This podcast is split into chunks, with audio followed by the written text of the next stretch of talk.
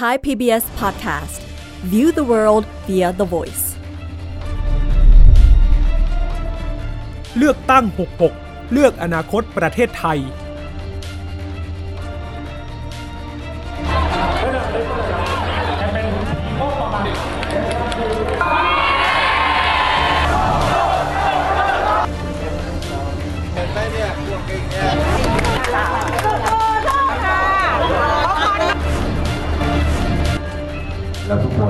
ลาทุกอย่างช่วยผม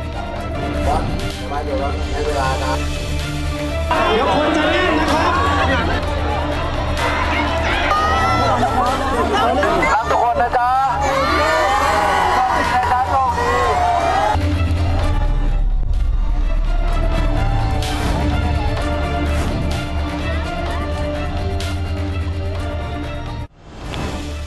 วัสดีครับ สวัสดีค่ะ ต้อนรับเข้าสู่เลือกตั้ง 66 เลือกอนาคตประเทศไทยครับ วันนี้อยู่กับผมอุรชัยสอนแก้ว และคุณวิภาพรวัฒนวิทย์นะครับ เมื่อช่วงต้นคือการลงพื้นที่ของพลเอกประยุทธ์ในฐานะนายกรัฐมนตรี และในฐานะสมาชิกพักรวมไทยสร้างชาติ เราจับเอาเฉพาะการลงพื้นที่ในภาคใต้ครับค่ะเอาแค่ปีนี้นะ ตั้งแต่มกรากุมภามีนายังไม่ทันครบเดือนพลเอกประยุทธ์ไปมาแล้ว 6 จังหวัดภาคใต้ ถูกต้องคำถามคือทำไมถึงต้องลงใต้บ่อยและถี่ขนาดนี้ในช่วงเวลาเพียงแค่ต้นปีเท่านั้นเองนะคะ ก็คงปฏิเสธไม่ได้ละค่ะ เพราะว่ามีการสำรวจกันคนที่ เป็นกลุ่มตัวอย่างก็เทใจให้กับพลเอกประยุทธ์จันทร์โอชานะคะ เรียกได้ว่าภาคใต้เป็นภาคที่พลเอกประยุทธ์คาดหวังว่าจะได้ตำแหน่งมามาก แต่ตอนที่เขาสำรวจคุณดูรชัยเขาครับสำรวจว่าคนใต้อยากจะให้ใครเป็นนายกคำถามคือจะเทคะแนนตรงเนี้ยมาให้สสในพื้นที่ได้ไหมครับเพราะไม่ได้มีบัตรเลือกนายกนะคะ ใช่ เวลาสำรวจสำรวจชื่อนายก แต่ก็สำรวจสสเขตสสปฏิริษควบคู่ไปด้วย เดี๋ยวจะมาแจกตัวเลขให้ดูกันค่ะ นะครับแล้วมันจะเป็นการตั้งคำถามที่ต้องคิดแล้วว่ารวมไทยสร้างชาติจะเดินเกมนี้ต่อไปอย่างไร เพราะถ้าว่ากันครับ พื้นที่ภาคใต้เป็นพื้นที่ที่นายกรัฐมนตรี หวังคะแนนเสียงได้มากที่สุดแล้ว ในบรรดาภูมิภาคการเมืองของประเทศนะครับ ช่วงสายวันนี้นายกประยุทธ์ก็ยังเดินทางล่องใต้อีกครับ วันนี้ไปที่จังหวัดสุราษฎร์ธานีอาขออภัยครับ ไปที่จังหวัดนาราธิวาสค่ะ นะครับภารกิจคือไปเป็นประธาน เปิด แพขนานยนต์นะครับที่ด่านศุลกากรตากใบจังหวัดนราธิวาสก็โครงการนี้ครับอบจนราธิวาสเขาจัดงบประมาณไว้ เพื่อที่จะต่อแพลำใหม่ ของเก่านี่มันสุดโทรมแล้วฮะใช้มาหลายสิบปีนะครับ แพเอาไว้ทำอะไร ส่งสินค้า ยานพาหนะ และผู้โดยสารก็ข้ามฝั่งครับจากสุงาสุไหงโกลกบริเวณด่านศุลกากรตักใบ กับด่านศุลกากรบ้านเปิงกาลังกูโบที่ประเทศมาเลเซียครับ นรับพลเอกประยุทธ์จันทร์โอชานายกรัฐมนตรีและคณะนั่นแหละค่ะ เป็นบรรยากาศล่าสุดวันนี้เลยนะคะ ต้องบอกว่าไม่ถึง 5 วันพลเอกประยุทธ์ลงใต้ 2 ครั้งติดๆ เพราะว่าก่อนหน้านี้ไปยะลาสงขลามา แล้ววันนี้ก็ไปนาราธิวาสนะคะ ถ้าเรานับตั้งแต่การเปิดตัวรวมไทยสร้างชาติในเวทีใหญ่เนี่ยนะคะครับจริงๆพลเอกประยุทธ์ก็ลงพื้นที่ภาคใต้บ่อยเวทีแรกเราย้อนไป 28 มกราคมที่จังหวัดชุมพรนะคะ นั่นเป็นการที่ลงพื้นที่ในฐานะรวมไทยสร้างชาติใหญ่ ๆ ครั้งแรกของพลเอกประยุทธ์จันทร์โอชานะคะ 28 มกราคมเนี่ยที่ชุมพร เป็นประตูสู่ภาคใต้ด้วยครับครั้งนั้นไปปราศัยในฐานะรวมไทยสร้างชาติครั้งแรกเลยค่ะอืมแล้วก็มีเสียงกรี๊ด มีคนไปต้อนรับเยอะพอสมควรนะคะ นับตั้งแต่ขึ้นเวทีโชว์ตัวในฐานะแคนดิเดตนายกพักพลังประชารัฐ นี่เป็นเวทีแรกที่ไปในฐานะรวมไทยสร้างชาติ ครับ จังหวัดที่ 2 ครับ สุราษฎร์ธานี สุราษฎร์ธานีไป 13 กุมภาพันธ์ นายกรัฐมนตรีคือไปถึงรอบนี้เนี่ยเราจะเริ่มเห็นแล้วว่าแฟนคลับมีหลายวัยมากขึ้นนะครับเริ่มมีเด็กเด็กไปกับคุณครูครับคุณครูเขาก็บอกว่า โอ้โห น้องๆ 16 คนมารอต้อนรับนายกรัฐมนตรี ครูเขาใช้คำว่าเป็น FC ลุงตู่ขนาดนั้นเลยนะประประประมาณนั้นนะฮะคือภาพเนี่ยมันไม่ได้แปลกครับแกนนำการเมืองไม่จำเป็นต้องเป็นนายกหรอกครับ เวลาเขาลงไปแล้วมันปรากฏเป็นข่าวแบบนี้เนี่ยแฟนคลับเขาก็จะไปรอรับ ขนะคยัรับบมาหน่อยจาก 13 กุมภาไป 20 กุมภาพันธ์ห่างกันมานิดเดียวประมาณสัปดาห์เดียวนะหงนะคะ ลงพื้นที่สนามใหญ่เลยค่ะ นครศรีธรรมราชนะคะ ครั้งที่ไปนครศรีธรรมราชค่ะ การปรากฏตัวในครั้งนั้นก็ต้องบอกว่าเป็นพิกัดที่พิเศษหน่อยนะคะ เพราะว่าจุดนั้นก็จริง ๆ มีคุณแม่ของคุณธนกรวังบุญคงชนะที่มารอต้อนรับด้วย แล้วภารกิจในวันนั้นเป็นการตรวจราชการนะครับไม่ได้ไปในฐานะ รวมไทยสร้างชาติอ่าแต่ไม่ไปเกี่ยวในฐานะนายกรัฐมนตรีครับแล้วไปถึงนครศรีธรรมราชเวทีใหญ่มีหยอดหวานนิดนึงด้วย นิดนึงฮะ ไปทำคั่วกลิ้ง แล้วก็ร้อยจังหู้ นายกบอกฝึกพูดไป อย่างนี้ต้องบอกว่าหยอดเผ็ดนะ หยอดเผ็ดเออนโยบายคั่วกลิ้เผ็งดด้วยหรือเปล่า มีบอกรักนะครับ ไปดูที่จังหวัดสงขลา 11 มีนาคมครับผ่านมาก็สักรอบนี้2 2สัปดาห์ได้อืมโดยประมาณแต่ว่าก็ยังไปที่ภาคใต้อยู่ 11 มีนาคมนายกรัฐมนตรีไปสงขลาครับ ช่วงเช้า ไปกับพลเอกอนุพงศ์และคุณธนกร ไปที่ท่าแพขนานยนต์สงขลาครับ ก็เป็นบริเวณก่อสร้างโครงการสะพานข้ามทะเลสาบสงขลานะครับไปตลาดสันติสุขไปตลาดกิมหยงเนี่ยเป็นภาพที่คอการเมืองได้เห็นกันนะครับเป็นจุดการค้าจุดเศรษฐกิจใหญ่อืมของสงขลาแล้วมีคนมาต้อนรับนะคะครับนายกบอกให้คำมั่นเลย ภาคประชาชนภาครัฐที่ขออะไรมาโครงกงโครงการ นายกรับไว้พิจารณาทั้งหมดนะครับอีกนี่คือช่วงเช้านะ อะอีกจุดหนึ่งก็คือไปในทริปเดียวกันทริใช้ปเดียวคำกันี้นง่าย ๆ ไปสงขลาเสร็จก็ไปยะลาต่อนะคะ ช่วงบ่ายวันเสาร์ที่ 11 ก็ไปที่ศูนย์มารากัสยะลานะคะ เป็นศูนย์ดาวะของพี่น้องมุสลิมที่ใหญ่ที่สุดในประเทศไทย จุดเนี้ยที่ไปไปพบผู้นำศาสนาไปเจอเจ้าหน้าที่ระดับสูงสุดของจังหวัด แล้วก็เห็นบอกว่ามีการเตรียมความพร้อมล่วงหน้าหนึ่งวันเพื่อการนี้นะคะ ไปในนามนายกรัฐมนตรีนะต้องบอกว่าภาพเนี้ยที่ยะลาสงขลาเนี่ยในนามนายกรัฐมนตรี ไป รอบนี้ตั้งแต่ต้นปีไปในนามพักรวมไทยสร้างชาติแมตช์เดียวเอง ชุมพรชุมพรนะครับ นอกนั้นบอกไปตรวจราชการ แต่คอการเมืองก็บอกว่าแหมมันก็ปฏิเสธไม่ได้ไปทั้งทีมันก็ได้แฟนคลับ มิตรรักแฟนเพลงเพิ่ม ไม่แปลกที่ผลโพลออกมา คนใต้ในกลุ่มตัวอย่างของสำนักโพลเขาจะบอกว่าเขาเลือกลุงตู่ อะดูหน่อยค่ะ เพราะว่าโพลล่าสุดออกมาจากนิดาโพลนะคะครับสำรวจในพื้นที่ 5 จังหวัดของภาคใต้ใน5เนี่ยมีพื้นที่ปัตตานียะลานราธิวาสเป็นกลุ่มพื้นที่ 3 จังหวัดชายแดนใต้ แล้วก็มีที่สงขลา แล้วก็มีที่นครศรีธรรมราชด้วยนะคะ ทุกจังหวัดที่สำรวจมาคุณอืม อุรชัยใน 5 จังหวัดในของนิดาโพลเนี่ยนะคะ ให้ใจลุงตู่อันดับหนึ่งคือคนที่ใช่ครับที่จะให้เป็นนายกทุกจังหวัดลุงตู่ขึ้นหนึ่งหมดเลยอัค่ะนนี้คือถ้าถามอยากให้ใครเป็นนายก นายกประยุทธ์มาอันดับหนึ่งถูกต้องทั้ง 5 จังหวัดเลย ทั้ง 5 จังหวัด แต่ทั้ง 5 จังหวัดนี้พอไปถามว่าถ้าจะต้องเลือกสอสอเขตกับสอสอบัญชีรายชื่อครับไม่ใช่รวมไทยสร้างชาตินะคะอืมที่ขึ้นหนึ่งทีนี้เราดูคำถามแรกก่อนว่าพอเลือกว่าใครคือคนที่ใช่ ใครจะให้เป็นนายกคนต่อไปเนี่ยค่ะพ ลเอกประยุทธ์ขึ้นหนึ่งก็จริงแต่อันดับ 2 อันดับ 3 มันมีจุดตัดจุดเปลี่ยนกันเล็กน้อยนะคะครับสามอันดับแรกที่ปัตตานีกับยะลาพลเอกประยุทธ์ขึ้นอันดับหนึ่งก็จริงค่ะ แต่ว่าอันดับ 2 ก็คือนายวันมูฮัมหมัดนอมัทานะคะ แล้วก็อันดับ 3เป็นนางสาวแพทองทานชินวัตรอืมแต่อันดับสองที่นราธิวาสอะนายวันมูฮัมหมัดหล่นมาอยู่อันดับ3คุณแพทองธารครับขึ้นไป คือมันพลิกโผกันอยู่อืม น่าสนใจก็คือทั้ง 5 จังหวัดเนี่ยค่ะที่มีการสำรวจ คุณพิธาลิ้มเจริญรัตน์จากก้าวไกล ติดอันดับใน5หนึ่งใน 5 ทั้ง 5 จังหวัดเลยไม่หลุดแต่ไม่ใช่ก็มาเหมืเบออนร์หกันนึ่งก็มาเหมือนกันมาเหมือนกันอาจจะอยู่ 4 5 4 5 4 5 แต่ไม่หลุด top five เลยค่ะ ครับ แต่ว่าถ้าดูคะแนนของสสเขตสสบัญชีรายชื่อนี่แหละสำคัญ เพราะว่าทีมยุทธศาสตร์ของรวมไทยสร้างชาติต้องเปลี่ยนคะแนนนิยมในตัวบิ๊กตู่อืมมาเป็นคะแนนนิยมในตัวสสเขตให้ได้ คุณดูที่ปัตตานีก่อนละกันครับยกตัวอย่างที่ปัตตานีหนึ่งใน 3 จังหวัดชายแดนใต้นะคะ ปัตตานีเป็นจังหวัดที่พอถามว่าอยากให้ใครเป็นนายกเลือกพลเอกประยุทธ์ค่ะ แต่พอเราไปดูภาพของคะแนนโหวตความนิยมพักอ่าที่จะกาสสเขตเนี่ยค่ะสสแบ่งเขตประชาชาติเนี่ยมาเลยครับ เบอร์หนึ่ง27%นี่เป็นพรรคที่ครองความนิยมในพื้นที่ 3 จังหวัดชายแดนภาคใต้ได้อย่างต่อเนื่องนะครับ พื้นที่ 3 จังหวัดชายแดนภาคใต้อย่างที่เราเคยเกริ่นมีความพิเศษครับ เพราะว่าตัวบุคคลอาจจะไม่ได้สำคัญเท่ากับว่าฐานเสียงถูกใจคนคนนั้นในเขตหรือเปล่านะครับปัตตานีเนี่ยรวมไทยสร้างชาติไปอยู่อันดับ 4 เลยนะคุณ หลุดไปอยู่อันดับ 4 เลย เกือบจะหล่น top five อยู่แล้ว แต่แคนดิเดตเขานายกเบอร์หนึ่งเบอร์หนึ่งก็คือพลเอกประยุทธ์นะคะครับดูอีกสักจังหวัดหนึ่งสงขลาที่นายกเพิ่งจะไปมาเนี่ยค่ะ สงขลาพอสำรวจมา คนที่อยากให้เป็นนายกก็ยังเป็นพลเอกประยุทธ์จันทร์โอชานะคะอืมแต่พอไปดูพักไม่ใช่พักรวมไทยสร้างชาติที่ขึ้นเบอร์หนึ่งกลายเป็นประชาธิปัตย์ ประชาธิปัตย์สงขลาก็เป็นฐานใหญ่ของคุณนิพนธ์บุญยามณีด้วยนะครับไม่แปลก รวมไทยสร้างชาติอยู่อันดับ3จริงๆอันดับ 3 ก็ยังโอเค แต่ว่าถ้าคาดหวังระดับจะเป็นแกนนำจัดตั้งรัฐบาลอีกครั้งอาจจะต้องการมากกว่านี้อ่าแต่ที่สงขลาอันดับ 5 คือเขายังไม่ตัดสินใจนะครับแม้ตัวเลขประมาณ 4%กว่าๆแต่ก็มีความหมาย ยังสามารถแย่งกันได้ว่าอย่างนั้นนะฮะผลสำรวจความนิยมในพื้นที่ภาคใต้หลายจังหวัดคะแนนส่วนตัวของพลเอกประยุทธ์นำมาก็จริงครับ แต่ว่าปัญหาที่ขบคิดอย่างที่บอกครับเขาจะเปลี่ยนความนิยมส่วนตัวของพลเอกประยุทธ์ มาอยู่ที่สสเขตสสบัญชีรายชื่อได้ยังไง ด้วยกติกาเลือกตั้งบัตร2ใบไม่มีบัตรใบไหนเลือกนายกโดยตรงครับค่ะเราใช้วิธีเลือกผู้แทนและผู้แทนเราจะไปเลือกนายกอีกทีหนึ่งความนิยมที่ว่านี้แหละครับ มันทำให้นึกย้อนได้ว่าโอเค ฐานเสียงที่เป็นของนายกประยุทธ์ตั้งแต่ปี 62 จะย้ายตามมาไหมทที่สำคัญฐานเสียงกลุ่มนั้นเนี่ยถ้าว่ากันตรงๆเคยเป็นของพรรคประชาธิปัตย์นะอ่า ก็ปฏิเสธไม่ได้โดยเฉพาะเราเห็นภาพการเคลื่อนไหวใหญ่ของกลุ่มกปปส ที่มีคุณสุเทพเทือกสุบรรณครับเป็นผู้นำในการเคลื่อนไหวของกปปส ก็ประกาศชัดว่าคนจำนวนหนึ่งที่เป็นผู้นำเป็นแกนนำบนเวทีได้ขึ้นปราศัยในฐานะกปปส ก็เป็นคนของประชาธิปัตย์ส่วนหนึ่งด้วย คุณสุเทพเองก็เป็นอดีตเลขาธิการของพรรคด้วยเหมือนกันนะคะครับจุดเปลี่ยนที่เราเห็นจุดตัดชัด ๆ ก็คือเกิดขึ้นช่วงคอสช คุณจำได้ไหมรัฐประหารครับ บรรยากาศตอนนั้นเนี่ยหลายกลุ่มกวนในกปปส ดูจะเห็นชอบที่พลเอกประยุทธ์เข้ามายึดอำนาจในตอนนั้นค่ะ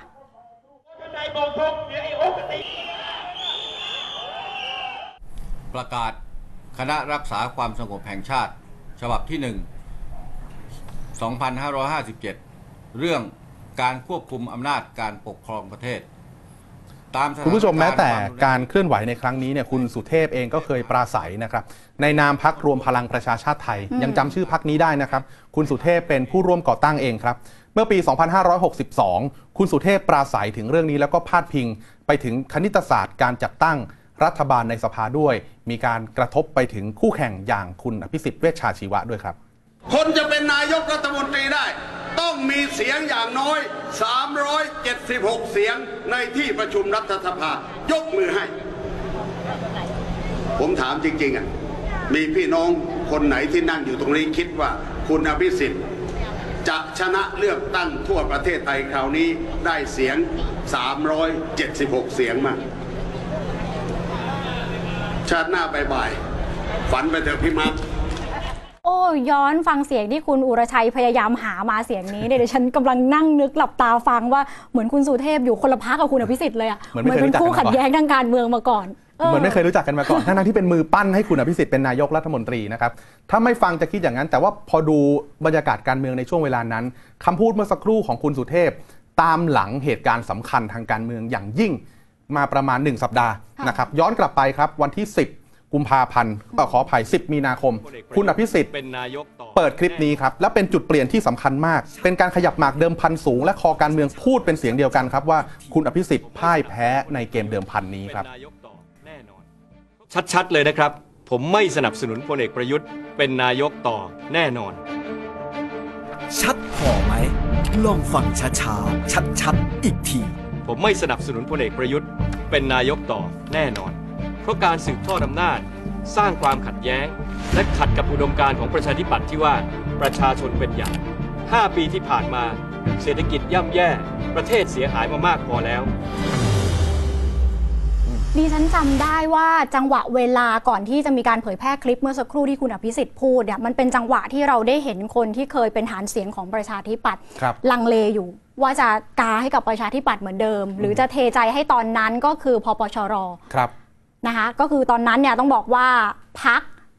ดันลุงตู่อืมอยากจะให้เป็นนายกคือกำลังกำลังแบบอยู่ในจุดลังเลครับแต่พอปล่อยคลิปนี้ออกมาก็เลิกลังเลเลยครับ เลิกลังเลคือเทให้ฝ่ายตรงข้าม เมื่อสักครู่นี้ให้ทุกคนดูเต็มๆ 34 วินาทีค่ะเป็น 34 วินาทีที่แกนนำพักประชาธิปัตย์ระดับนำในในชุดนี้นี่แหละยอมรับกับผมเลยนะว่ามันเปลี่ยนโทนการเมืองของพัก ในช่วงเวลานั้นไปเลย เขาบอกว่าเมื่อคืนกำลังหาเสียงคะแนนกำลังมาตื่นเช้ามาอีกวันหนึ่งคะแนนตกควบเลย มันพลิกหน้ามือเป็นหลัง พลิกขนาดนั้นเลยนะครับ นี่คือการเดิมพันที่เสี่ยง และก็คอการเมืองก็บอกว่าเหมือนจะพ่ายแพ้ในการเดินพันนี้นะครับพลิกสถานการณ์จากดีเป็นร้ายเลยครับบางคนบอกว่าเดินไปคุยกับพ่อค้าแม่ค้าในตลาดครับเขาบอกว่าเลือกประชาธิปัตย์มาทั้งชีวิตเขาเป็นคนใต้เขาชอบเขารักประชาธิปัตย์แต่ครั้งนี้ต้องขอเลือกลุงตู่แล้ว การที่คุณอภิสิทธิ์ประกาศว่า ไม่หนุนพลเอกประยุทธ์เป็นนายกรัฐมนตรี มันทำให้เกิดการเคลื่อนย้ายฐานมวลชนฐานเสียงของพรรคประชาธิปัตย์ครั้งใหญ่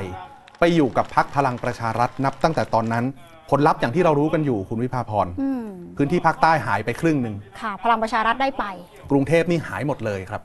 คือคำถามคือรอบนี้เนี่ยนะคะ ถ้าจะบอกว่าฐานเสียงกลุ่มที่คุณว่าครับที่ย้ายมาพลังประชารัฐมันอยู่ในสูตรและสมการบรรยากาศเดิมเนี่ยคำถามคือ จะย้ายตามบิ๊กตู่ก็คือย้ายมาเลือกพลเอกประยุทธ์ในขณะที่เขาอยู่รวมไทยสร้างชาติไหมอืมคือเราเชื่อกันว่าเขาย้ายไปเลือกพลังประชารัฐเพราะพลังประชารัฐมีแคนดิเดตนายกคือพลเอกประยุทธ์อ่าทีนี้พลเอกประยุทธ์ไม่ได้อยู่พลังประชารัฐแล้วจะตามมาไหมอ่าจะตามไปรวมไทยสร้างชาติหรือเปล่ามันมีสัญญาณที่ไม่ค่อยสวยนักสำหรับพลังประชารัฐเหมือนกันครับ เกิดขึ้นในช่วงของการเลือกตั้งซ่อมสงขลาชุมพรเมื่อปีที่แล้วนะครับ ตอนนั้นพักพลังประชารัฐมีบิ๊กป้อมเป็นหัวหน้าพักแล้วนะครับ แล้วก็ยังหนุนพลเอกประยุทธ์ในฐานะแคนดิเดตนายกด้วย ปัญหาคือเขาคาดหวังว่าเขาจะชนะการเลือกตั้งซ่อมสองเขตนี้ได้เพื่อตอกย้ำว่าใครเหนือกว่าในพื้นที่ การปราศัยที่ดุเดือดเลือดพล่านครับ ไม่เห็นวี่แววความเป็นพักร่วมรัฐบาลเลยครับ เราจะดูถูกคนจนได้ยังไง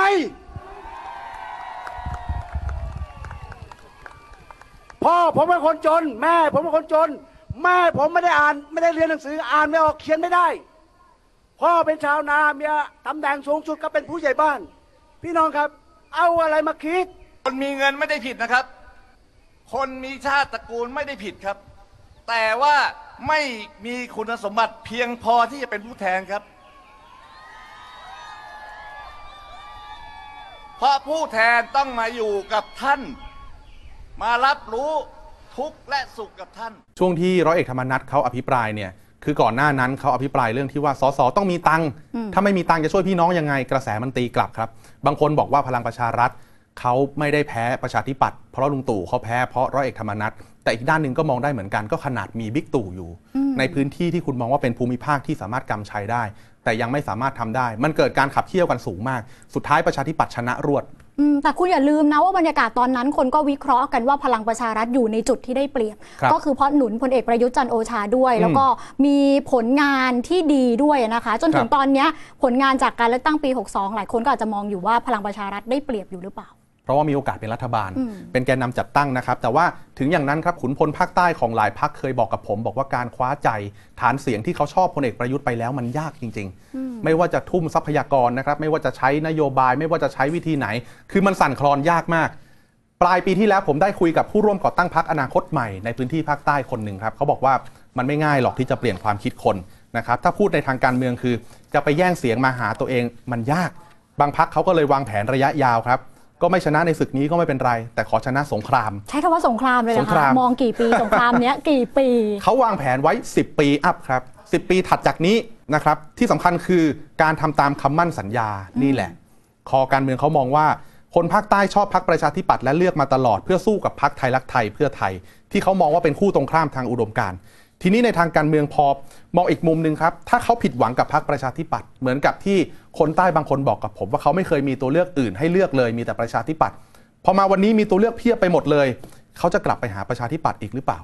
เช่นเดียวกับที่หลายคนมองพลเอกประยุทธ์เป็นคำตอบทางการเมืองเมื่อปี 62 แต่จะตอบโจทย์ในปีนี้หรือเปล่านี่คนละเรื่องนะครับ เพราะว่าภาคใต้มีหลายทางเลือกครับ ไม่ใช่ของใครพักใดพักหนึ่งอีกแล้ว ไม่ใช่ของตายของพักใดพักหนึ่งอืมอีกแล้วนะคะ มุมหนึ่งค่ะคุณผู้ชมเราลองไปดูการวิเคราะห์จากนักรัฐศาสตร์บ้างนะคะ รองศาสตราจารย์สามารถทองเฝอนะคะ ท่านเป็นนักรัฐศาสตร์จากมหาวิทยาลัยสงขลานครินทร์วิทยาเขตปัตตานี ก็เป็นคนดูในภูมิภาคภาคใต้วิเคราะห์ว่าฐานเสียงที่บอกว่าชอบลุงตู่หรือว่าชอบพลเอกประยุทธ์จันทร์โอชา ชอบเพราะหนึ่งหนักแน่นครับสองเป็นอดีตที่คนความมั่นคงอ่าเป็นเป็นคนในใน ค่าบของความมั่นคงอะทหารว่าอะไรเงี้ยนะฮะถูกต้องค่ะ เออ ดังนั้นเนี่ยความชอบที่ว่าชอบจริงแต่ไม่ได้นิ่งพอจะพิสูจน์ว่าจะได้คะแนนแบบถล่มทลายในภาคใต้ ครับ เหตุผลหนึ่งคือคู่แข่งเยอะ คู่แรกก็พลเอกประวิทย์พลเอกประยุทธ์อันนี้คู่หนึ่งก่อนนะคะ คู่สองประชาธิปัตย์กับใครคะ ภูมิใจไทยนะครับเออเนี่ยค่ะ คู่แข่งเยอะก็ไม่ได้แปลว่าคะแนนจะถล่มทลายสูตร มันจะกลายเป็นแบ่งแบ่งๆกันไปครับส่วนคำถามสำคัญที่ว่าฐานเสียงที่เดิมเคยเป็นของประชาธิปัตย์จะหันหน้ากลับไปสนับสนุนพลเอกประยุทธ์เมื่อปี 62ไหมอืมจะไปเลือกรวมไทยสร้างชาติรอบนี้หรือเปล่าครับ อาจารย์สามารถเชื่อว่าไป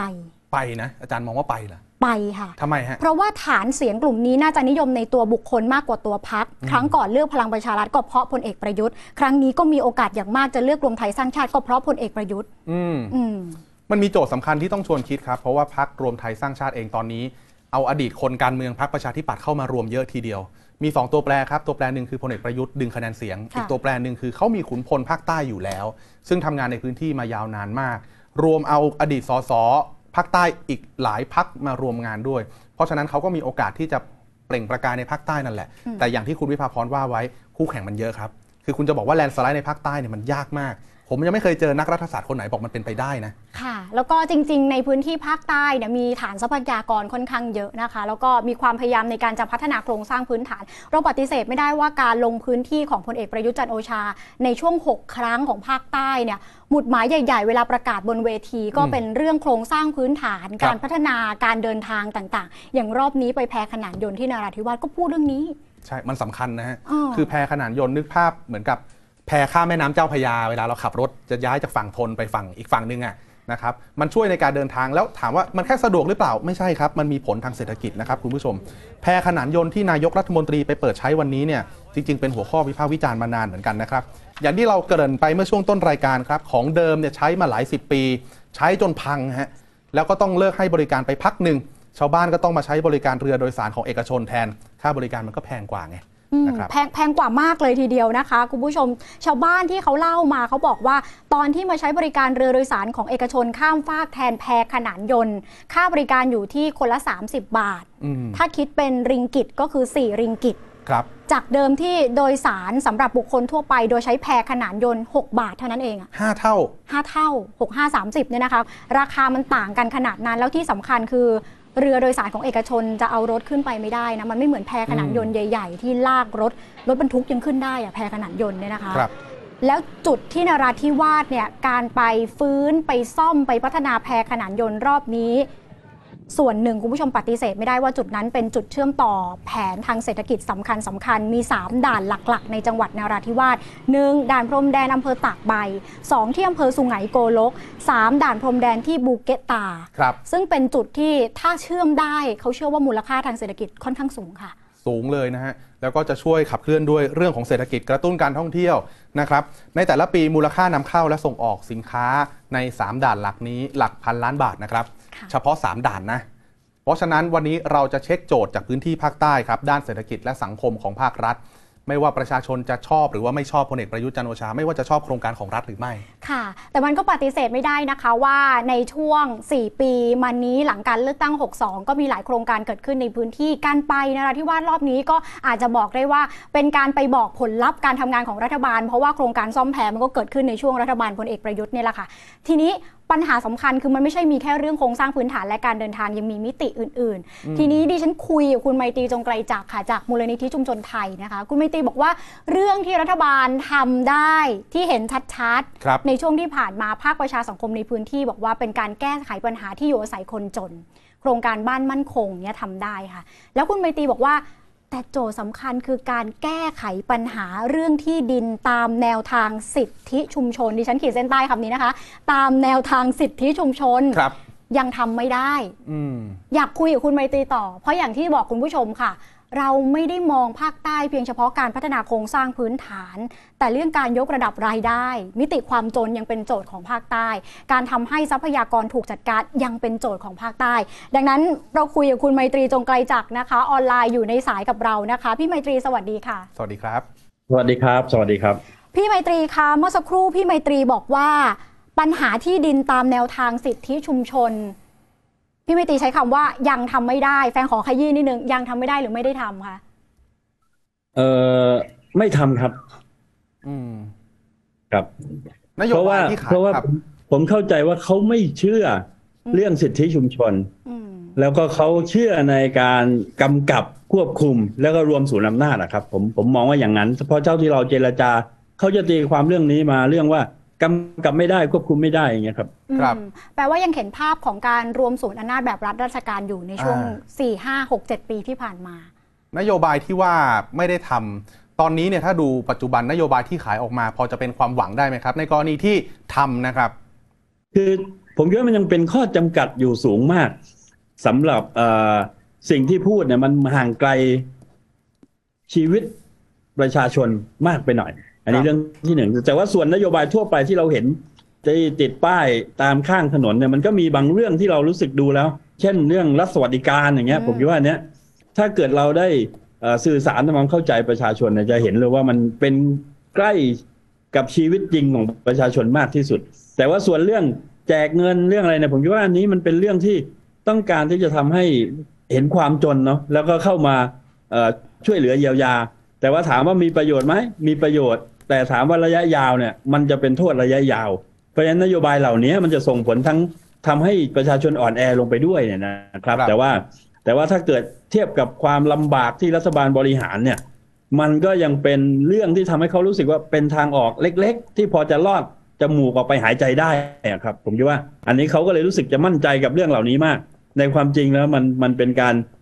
วางยาระยะยาวที่จะทำให้ประชาชนไม่มีโอกาสลืมตาอ้าปากได้ในในอนาคตอะครับ ค่ะพี่ไมตรีคะถ้าพี่ไมตรีประเมินจากความคิดความอ่านของภาคประชาชนในพื้นที่ภาคใต้นะคะรวมไปถึงประชาชนที่เราทำงานอยู่ด้วยเนี่ยค่ะ พี่ไมตรีประเมินว่าการเลือกตั้งรอบนี้น้ำเสียงเปลี่ยนไปไหมคะ มีแนวโน้มเปลี่ยนใจไหมคะ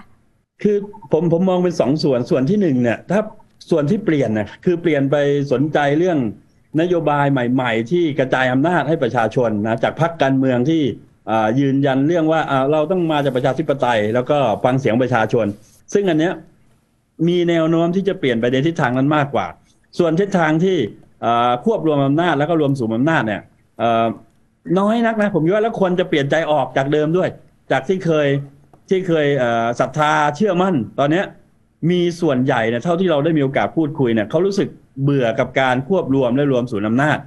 มาก แล้วเขาเขาว่าคาดหวังว่าเราจะมีพักไหนไหมที่พูดเรื่องการกระจายอำนาจให้ประชาชนนะครับ เพราะฉะนั้นความหวังก็คือว่าเราทำอย่างไรจะให้ไปสู่การกระจายอำนาจ แล้วก็ประชาชนก็จะมีโอกาสเปลี่ยนเทไปทางนั้นได้ ตอนนี้กระแสเรื่องนี้มาแรงพอสมควรในภาคใต้ครับ ค่ะ มีเวลาสั้นๆ อีกสักหนึ่งนาที พี่ไมตรีเนี่ยเป็นคนพังงา พังงาเป็นฐานใหญ่ของประชาธิปัตย์เราปฏิเสธไม่ได้บ้านอืมคุณจุลินทร์ด้วยนะครัคะบ พังงาเสียงตอนนี้เป็นยังไงบ้างคะมีแนวโน้มเปลี่ยนใจไหมคะคือคือผมคิดว่าในตัวบุคคลก่อนตัวบุคคลของที่ลงสมัครเนี่ย มันทำให้อาประชาชนพังงาส่วนใหญ่ในขณะนี้เนี่ยยังรู้สึกว่าแนวโน้มเนี่ยอาจจะเอียงมาทางทางคนเดิมอยู่เนี่ยนะครับ แต่ในขณะเดียวกันเนี่ยถ้านโยบายชัดเจนของพรรคการเมืองที่ลงแข่ง แล้วกล้าที่จะเสนอนะไอเดียใหม่ๆเนี่ยตอนนี้เสียงก็เริ่ม กำลังจะสูสีกันมากทีเดียว มีเสียงแล้วก็แตกนะ มี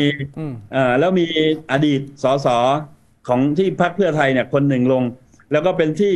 เอ่อเคารพรักของคนส่วนใหญ่ ก็มีแนวโน้ม เพราะว่าผมว่าคนพังงาก็เน้นเรื่องเลือกตัวบุคคลครับ แล้วก็พรรคการเมืองเนี่ยเป็นองค์ประกอบเท่านั้นเนี่ยนะครับ ในขณะนี้ไม่เหมือนในอดีตแล้วครับ ค่ะเอาละค่ะ วันนี้ขอบคุณพี่ไมตรีจงไกลจักรนะคะ จากมูลนิธิชุมชนไทยนะคะ ขอบพระคุณพี่ไมตรีค่ะ ขอบคุณครับ ครับ สวัสดีครับ เช็คกันสั้นๆนะคะ จากเสียงของพี่ไมตรีซึ่งอยู่มูมูลนิธิชุมชนไทยทำงานกับภาคประชาชนที่เจอหลายปัญหาในพื้นที่โดยเฉพาะโจทย์ความเหลื่อมล้ำในภาคใต้อืมเห็นไหมว่าวันนี้พอนายกรัฐมนตรีลงไปภาคใต้ค่ะทุกคนพูดถึงเรื่องแพยนต์นะครับแต่ด้วยแพยนต์ด้วยโครงการใดโครงการหนึ่ง เพียงโครงการเดียวไม่สามารถพลิกฟื้นชีวิตความเป็นอยู่ของคนในพื้นที่ได้อืมพอเราคุยกับคนในพื้นที่จริงๆเขาถึงได้สะท้อนว่าปัญหาจริง ๆของเขาที่ดินอืมกระจายอำนาจ ความจริงใจคือ พูดแล้วทำให้มันจริง ๆ หน่อยอะไรเนี่ยสัญญาไว้แล้วก็ลงมือปฏิบัติผลักดันให้บรรลุผลนะครับ อย่าพูดไปนะ เหมือนเมื่อวานเราพูดเรื่องฝุ่นก็นโยบายฝุ่นออกมาอีกวันหนึ่งทันที คุณพูดเรื่องนี้เดี๋ยวพรุ่งนี้มีนโยบายกระจายอำนาจนะ ถ้ามีเดี๋ยวมาเล่าให้ฟัง รอติดตามนะคะ สามารถติดตามเรา 2 คนและรายการเลือกตั้ง 66 เรื่องอนาคตประเทศไทยได้นะคะ ทางไทย PBS Podcast นะคะ วันนี้หมดเวลาแล้วนะคะพรุ่งนี้กลับมาคุยกันใหม่ สวัสดีค่ะ สวัสดีครับ เลือกตั้ง 66 เลือกอนาคตประเทศไทย ติดตามความเคลื่อนไหวก่อนถึงวันตัดสินใจกำหนดอนาคตประเทศ ที่เว็บไซต์และแอปพลิเคชันไทย PBS Podcast